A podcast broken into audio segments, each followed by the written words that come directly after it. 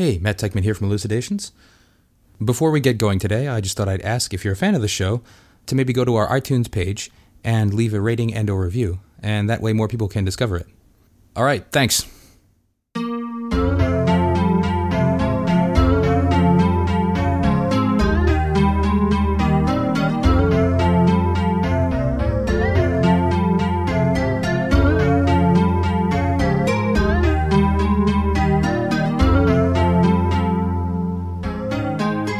Hello, and welcome to Elucidations, a philosophy podcast recorded at the University of Chicago. I'm Matt Teichman, and with me today is Christina Van Dyke, Associate Professor of Philosophy, Director of Gender Studies, and Executive Director of the Society of Christian Philosophers at Calvin College. And she's here to discuss gender and medieval mysticism. Christina Van Dyke, welcome. Thank you, Matt.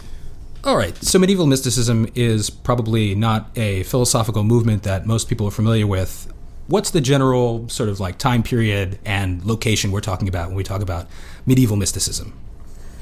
Right. So, one thing when you, as soon as you start talking about medieval mysticism, that's important to make clear is that it's not a sort of unified movement that took place from this year to that year and involved, you know, just these people.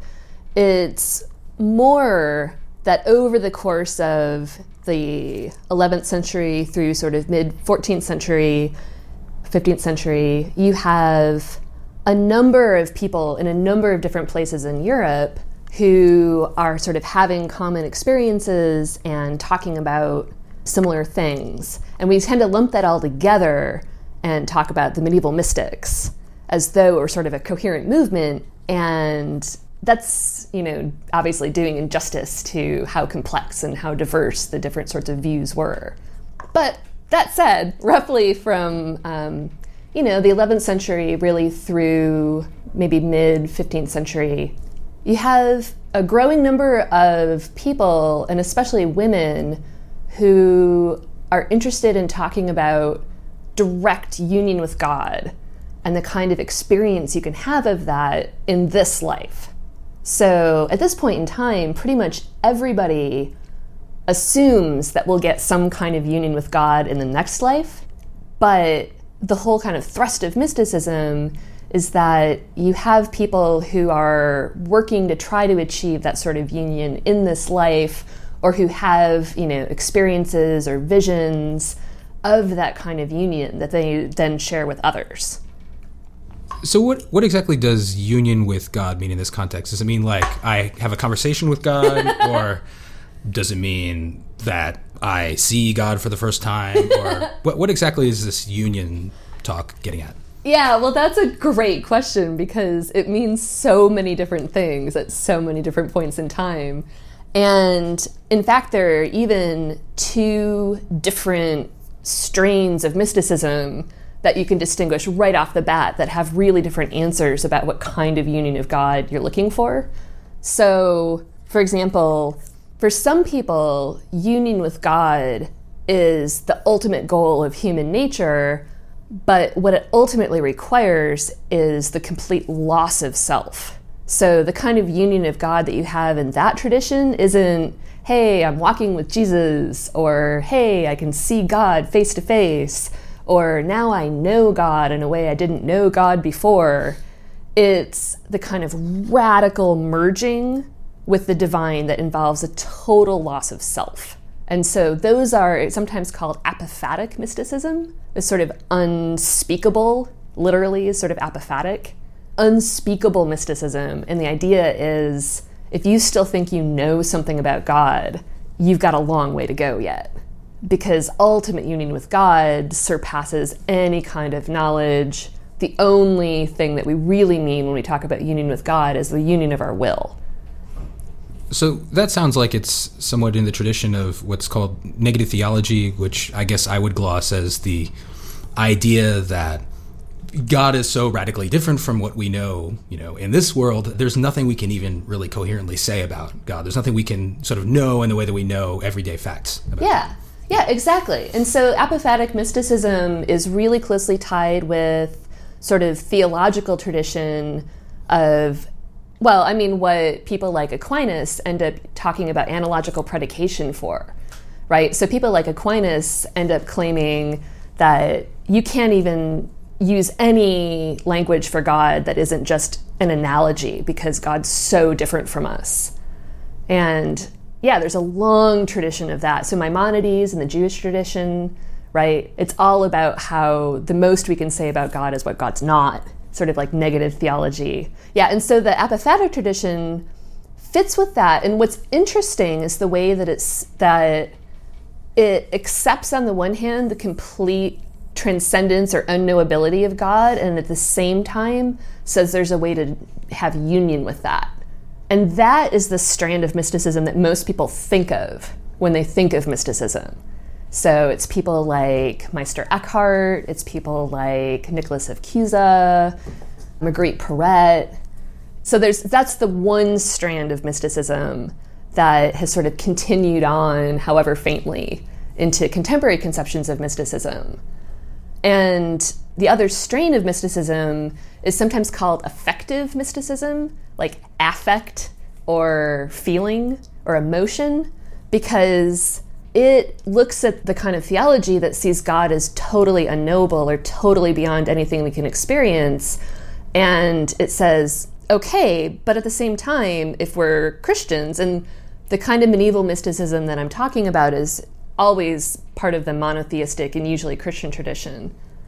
There's a lot of really interesting Jewish and Islamic stuff on, on the mystics, but the affective tradition tends to be a Christian tradition in, you know, especially the 13th century and onward that emphasizes the second person of the Trinity. So it emphasizes the fact that God was supposed to have assumed flesh and become a human being.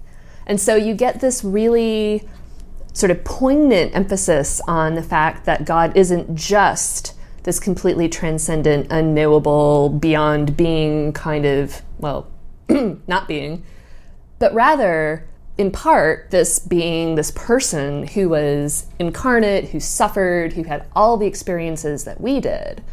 And especially for a lot of the female mystics, there's this identification with Christ's suffering, which involves, you know, say bleeding, right, and crying, and right, you get a lot of discussion about Christ's blood and the kind of identification of that with sort of female bodies and female, well, even like, well, anyway, there's wacky stuff about breast milk and Christ's blood and but affective mysticism is all about how union with God fulfills the embodied self. So, if apophatic mysticism is all about kind of transcending the self and just kind of self abnegation into this unknowable God, affective mysticism is all about union with God involving this radical fulfillment of your body as well as, you know, sort of your soul.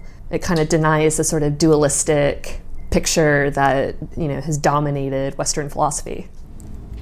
So the tradition we're probably most familiar with in medieval philosophy is what you might call like medieval philosophical theology.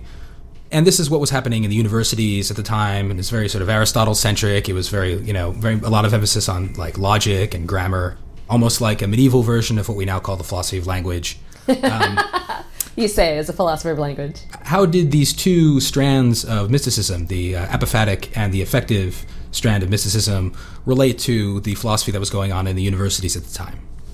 Yeah, that's a really interesting question. And of course, any answer I can give is going to be sort of broad brushstrokes, and you know there are exceptions to every rule. But in general, part of the rise of things like affective mysticism come from the rise of the university system. By the 13th century, you've got the real rise of the university system. And part of what that means is that before then, the monasteries were the center of learning, right? So if you were a nun, if you were a monk, you lived in, to some extent, the intellectual world. And once the university system really kicks in, women were explicitly excluded from studying and from participating in that life. And all of the sort of most promising intellectual candidates in the religious orders that were male were sent to the university.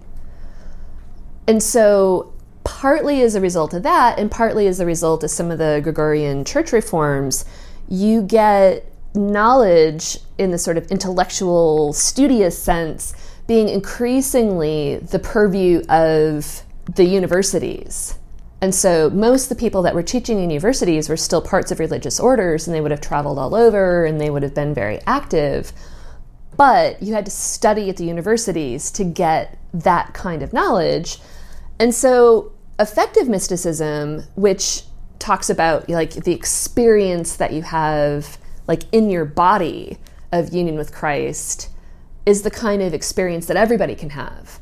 And so you get a lot of women and a lot of, well, some men that aren't involved in the university system in the same way. This plays a much bigger role in their lives because it's seen as an experience that's accessible to everybody.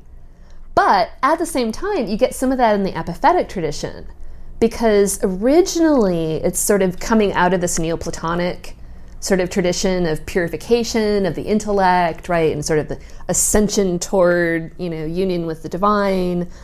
But it's also something that as time goes on, by the time you get to the 14th century, isn't seen as requiring sort of school learning anymore.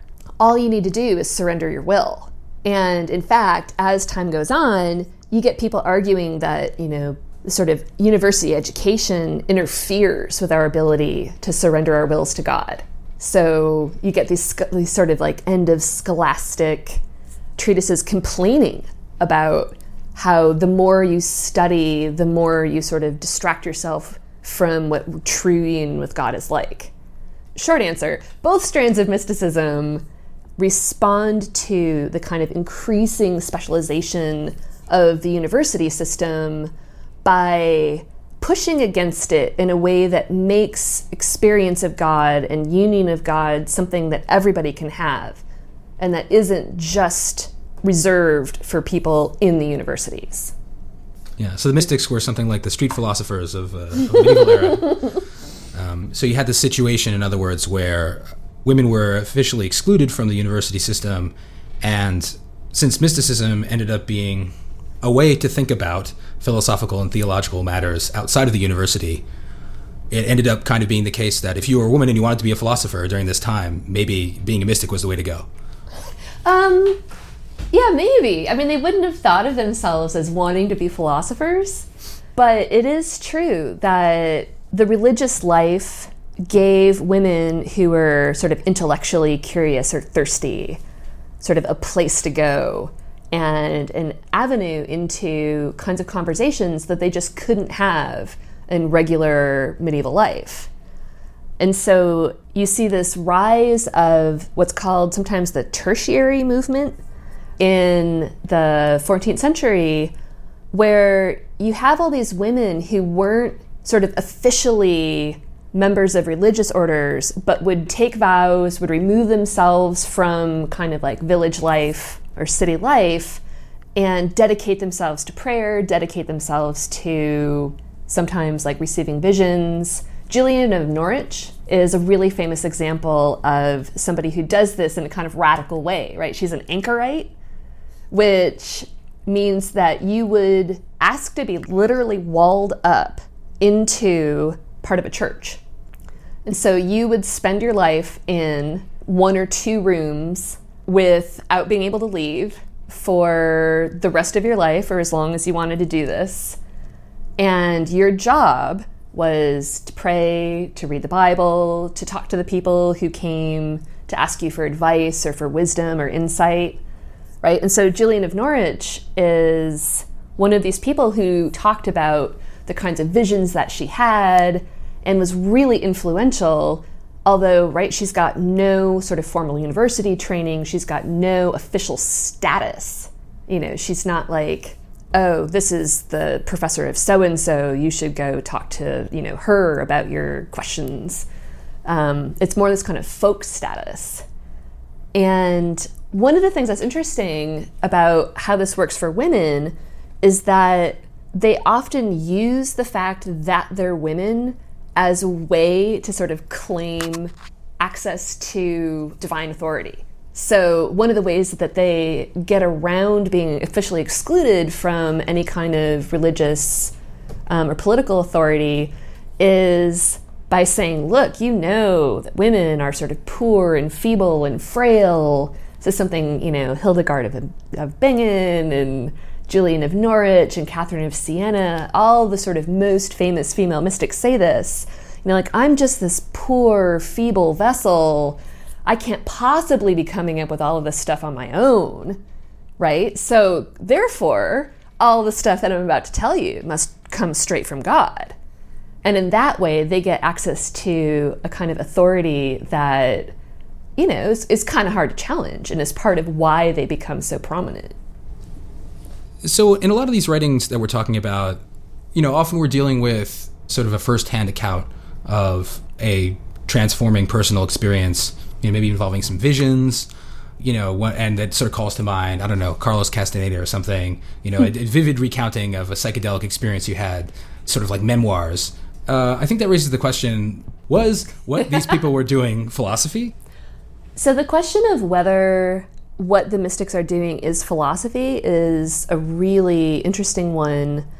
On the one hand, it's definitely not something they would have said that they were doing, right? They would have said at most, I'm probably not even doing theology here, right? I'm just recounting the kinds of experiences and the ways that God's working through me in the world. The way in which I think it's really interesting and significant for philosophers today is if you work on, say, anything in the Middle Ages, you're going to have an incredibly hard time finding any women who wrote anything. Because, as I already said, women are explicitly excluded from the educational system and from the university system. That doesn't mean, though, that they weren't having discussions, and even discussions with each other, that addressed what we think of as extremely philosophical topics. And so, the way that I think about medieval mysticism as a philosophical topic is if you want to know what attitudes were in the 13th century, say, about human nature, about divine attributes, about physicality, any number of things, even things like philosophy of language or what uh, how to describe sense perception. That's one of the places to go to balance out the purely scholastic picture that most people have spent their time studying. So, the way I got into this project originally was that Bob Pasnau and I were co editing the Cambridge History of Medieval Philosophy volume, and we hit this stage where we had all the chapters commissioned and they'd all started coming in, and we were reading through them and realizing that according to everything we were seeing, you might as well just think that women didn't exist in the Middle Ages, right? They weren't being mentioned at all. And so we talked about how to handle this, and we decided that a really bad way to handle it would be to have a chapter on women and philosophy in the Middle Ages, right? Because that just seems so artificial and kind of tacked on, and, and it just sort of further marginalizes how this works.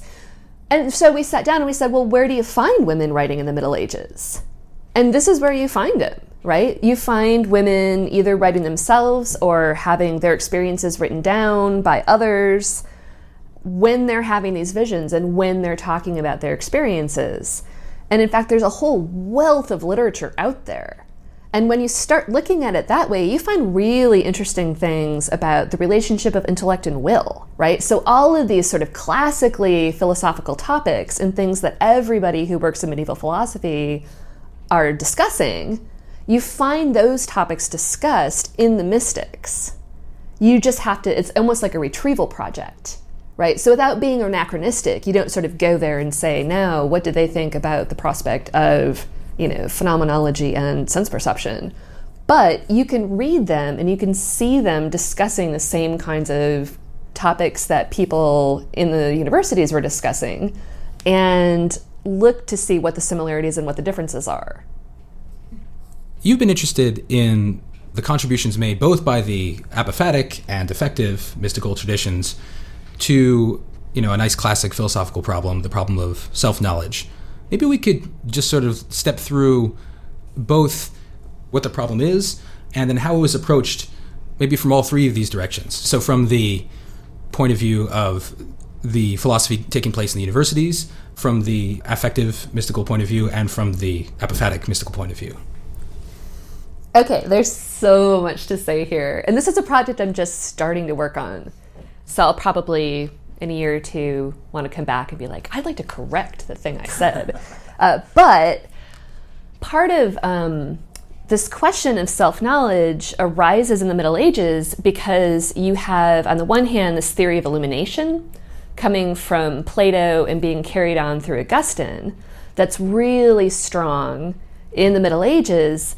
And there, the question of self knowledge was a question of how you were revealed to yourself sort of through God's illumination of your intellect and will, right? At the same time, you've got the rise of Aristotelianism at the beginning of the 1200s.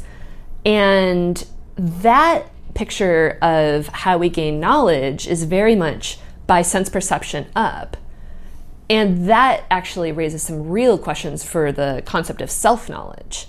Because if all the knowledge that we have is supposed to come from our senses, the knowledge that we have of ourselves has to be based in some way on us making inferences from things that we figured out through our perceptions of the world around us.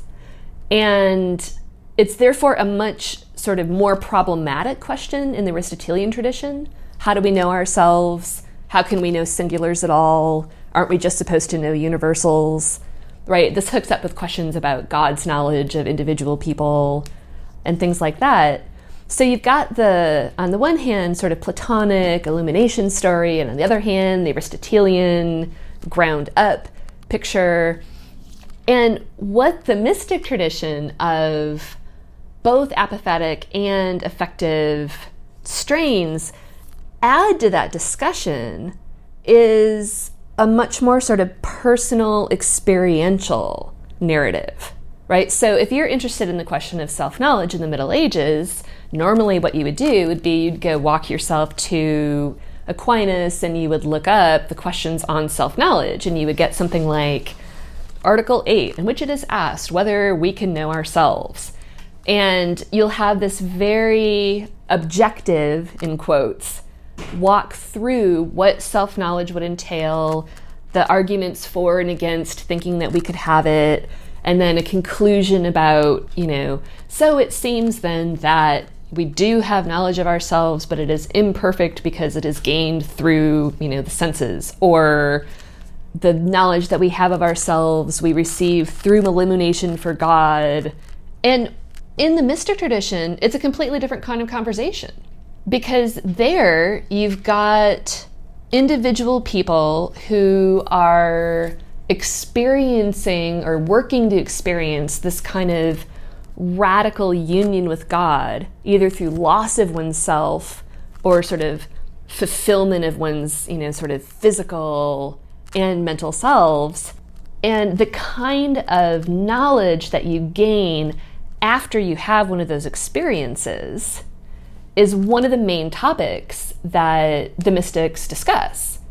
Right? So it's not just that they talk about the visions that they have, they talk then about how this affects how they think about the world, how they think about themselves, how they've experienced themselves in connection with the divine. And so, if you're really curious about what medieval philosophy, in quotes, has to say about self knowledge, it's actually incredibly illuminating, no pun intended, to go look at what the mystics have to say about this. Because it's much more immediate and a much richer account of what it means to know yourself. Right? For the apophatic mystics, knowing yourself is losing yourself. Self knowledge isn't what we're after. Self knowledge is at best kind of a recognition that ourselves are in need of sort of surrender to God. And in the affective tradition, it's this idea that self knowledge is something that we're only going to achieve after we've had this kind of unifying, fulfilling experience of God. But that self knowledge will involve physicality. And that's something that you almost never get in sort of traditional scholastic medieval discussions, right? Either of those kinds of endpoints. I think there's something fairly intuitive about, I guess, both of those answers to what it means to know yourself. Mm-hmm. So, on the one hand, you know, knowing yourself is, you might think of it as turning away from the world in the sense that knowing stuff about the world is knowing stuff about, like, not me. It's knowing stuff about the things around me. And taking in information about those things around me that comes to me through my senses. Knowing myself isn't something that happens via sense perception. It happens via, I don't know, introspection or something, or, you know, anyway, it's different from the way I come to know about the world. So it, it's kind of intuitive that knowing yourself would involve, you know, turning away the distracting, you know, information from the senses or something. Yeah. Um, on the other hand, maybe the affective tradition, sort of that whole approach to self knowledge also seems kind of intuitive because, after all, I'm physically located here in this office. I'm not like off on Venus or in another dimension or whatever. So maybe coming to know about myself doesn't involve turning away from the world, but it just involves uh, taking in a bunch of extra information about the world or something. I don't know. Um, which of these two approaches do you think was on the right track? Or do you think maybe there's something we could get from both of them? Nice. So, personally, I think that the affective tradition has a lot of value that hasn't been recognized yet. And I think one of the reasons it hasn't been recognized is because, you know, until, I don't know, however you want to identify the beginning of the materialist movement or this picture that we're not, you know, souls stuck in bodies, but we're rather physical creatures, essentially, I think people who were really tempted towards you know this sort of cartesian dualism this idea that we're souls that have bodies as opposed to being living bodies, then knowledge of yourself involves that kind of Cartesian introspection, right? All you really need to do to know yourself is to sit quietly in an armchair and, you know, think for six days. Whereas for people who aren't particularly drawn to that kind of picture of what it is to be human and who believe that being human involves being a living body, then the affective tradition, I think, gives us a way of still connecting that with this idea of a kind of transcendental God, right? So it's not just that God's going to kind of zap your Cartesian soul with all the knowledge and all the, you know, whatever it might possibly want. It's the idea that for you to know yourself and for you to really experience what you are is to experience this fulfillment on a physical level as well as any other level that's sort of open to you. So I find that really appealing. And I also find it a really nice counterbalance to a lot of what you find in medieval philosophy, where there's always this sort of deep distrust of the body and of physicality as something that pulls us away from God and pulls us away from union with the transcendent, I find the picture where physical fulfillment is part of our union with God to be really attractive. If you're trying to think about what the ultimate end of being human is, which is what everybody in the Middle Ages was trying to do, and what a lot of just people in general today are still trying to do, you, I think, when you think about what you want and what you care about you want to say that our lived physical experience is an integral part of it, not just something that's tacked on and that could be sort of dropped off. And so the apophatic answer, where you just kind of merge into the divine being, or the sort of classically medieval Thomistic response, where our final end is intellective union with God, where our body just kind of anything that comes to our body is sort of an add on strikes me as not as appealing as this picture where what gets ultimately fulfilled is the whole of us. Well, I'm not sure that I can claim divine authority here or anything, but I'm pretty sure that was a great interview. Um, thanks very much, Christina Van Dyke. Thank you, Matt. If you have any questions about today's episode, give us a holler on Twitter at, at elucidationspod. And as always, you can post a comment to our blog at Lucian, that's L U C I A N, lucian.uchicago.edu slash blogs slash elucidations. On the blog, you can also explore our full back catalog of previous episodes. Thanks again for listening.